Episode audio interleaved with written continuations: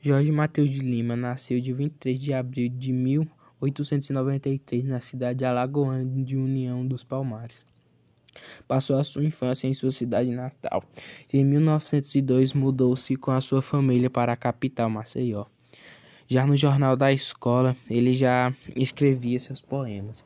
E em 1909, Jorge ingressou no curso de medicina na capital baiana, Salvador. Porém, foi no Rio de Janeiro que terminou a graduação.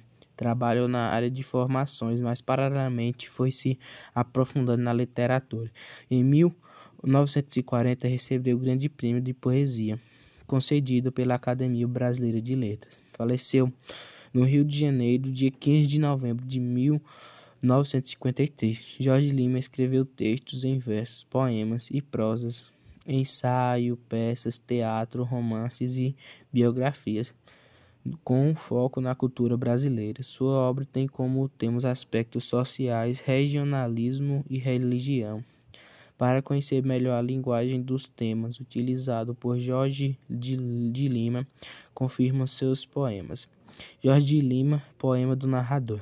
A água é falsa, a água é boa. Nada nadador. A água é massa, a água é doida, a água é fria, ali é morna. A água é fêmea. Nada nadador. A água sobe, a água desce, a água é massa.